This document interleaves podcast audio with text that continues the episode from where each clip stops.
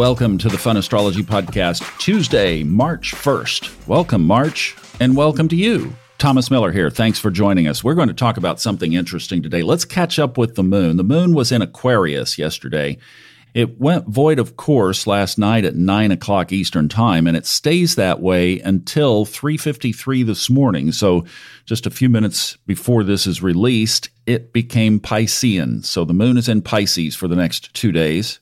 No other major aspects above our heads today, but there are a couple of things coming, and that's what we're going to unpack today because this is all pivotal energy.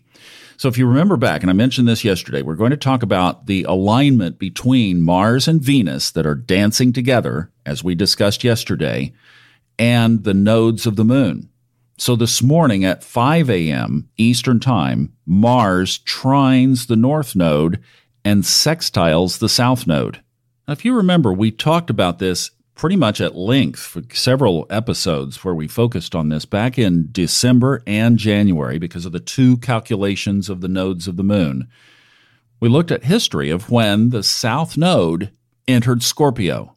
Now, not the last two times, but the third time back was the middle of the 1960s. And of course, there were a number of conflicts and riots, etc., in the United States then. Another time back before that was right after World War II ended. And if we go back one more before that, it was right before the Great Depression began. Well, already history has stamped what this one will be known for, will be this invasion. And today we have definitely a contributing, another contributing planet because the nodes are certainly contributing, especially the south node, which is in Taurus. So today it will be sextiling Mars. Typically, you would think of a sextile as a favorable or a even playful kind of aspect, like new energy, new kind of, oh boy, I'm just going down, even saying that is like, oh, I don't know that we get a sextile here.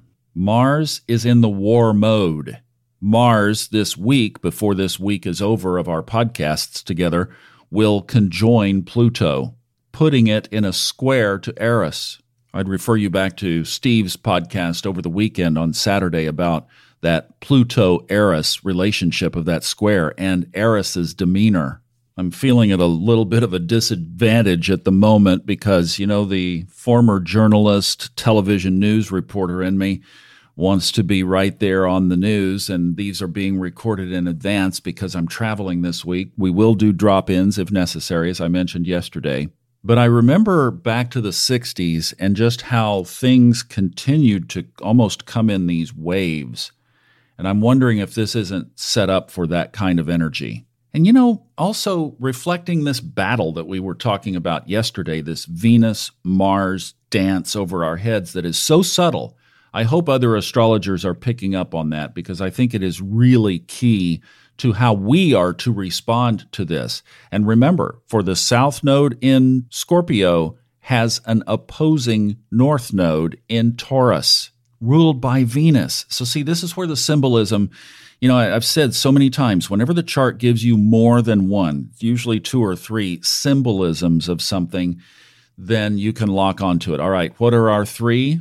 First of all, we have the Sun, Jupiter, and Neptune in Pisces. That is a spiritual energy. And yes, it can also be the opposite of confusion and lies and deception. And certainly we are seeing that play out, but we have the positive to lock onto. We have the hyper connection with the home office that we've spent a lot of time talking about. Number two, the Venus Mars dance. Talked about that yesterday. Number three, the North Node in Taurus, ruled by Venus. So I think those of us that are conscious, aware people that are listening to this podcast, if you will just send love, what is about as opposite of Scorpio's attacking energy and also Mars's aggression than the archetype or the paradigm of Taurus? Taurus wants peace. Taurus wants love. Taurus wants harmony. Taurus wants the earth intact. So here is how closely Mars and Venus are dancing. Mentioned Mars was trining the north node, sextiling the south node at 5 a.m. Venus does exactly the same thing 48 minutes later. Venus trines the north node. sextiles the south node. Do you see the weave of this? So there are three. Three signs, three symbols. The war that we are seeing unfold, the love that we need to see more of, the political quagmire of the shadow side of Neptune in Pisces. Don't look to them for help. They're the ones that created this. All of them. Don't look to religion to solve this problem. And I really love this pray rain from Gregg Braden. Praying for the Ukraine is not going to do anything either. Shocking statement. Why? Because all it does is amplify what isn't there. If you don't know about that concept, look up Pray Rain Gregg Braden and you'll you can read about it. But it is not praying for something, not spouting off words into space that go nowhere. It's a technique that you feel the emotion, you feel the reality of what it is that you are creating. He was talking about praying rain during a significant drought. What did the man do? He felt the rain. He felt mud in between his toes. He felt standing out in the rain and his clothes being soaked. He felt the dry, parched earth turning into mud. And then he gave thanks for being a co creator with the source of the universe. This is powerful stuff, folks, and I hope that you'll sit with it today. Sit with the dance that's going on between good and evil right up over our heads right now.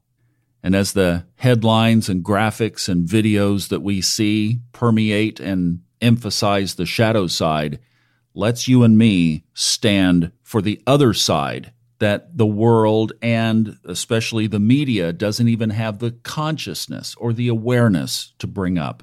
And let's share it out and let's create from inside peace and harmony and an end to this conflict. Oh, wow. What an amazing symbolism. Today is really a big day in the sky when you think about it, and I hope that you'll bring it inside. Thanks so much for listening. Have a great Tuesday. I'll see you back tomorrow for Hump Day, and we get a new moon tomorrow in Pisces. See you back then. Have a great day. Bye bye.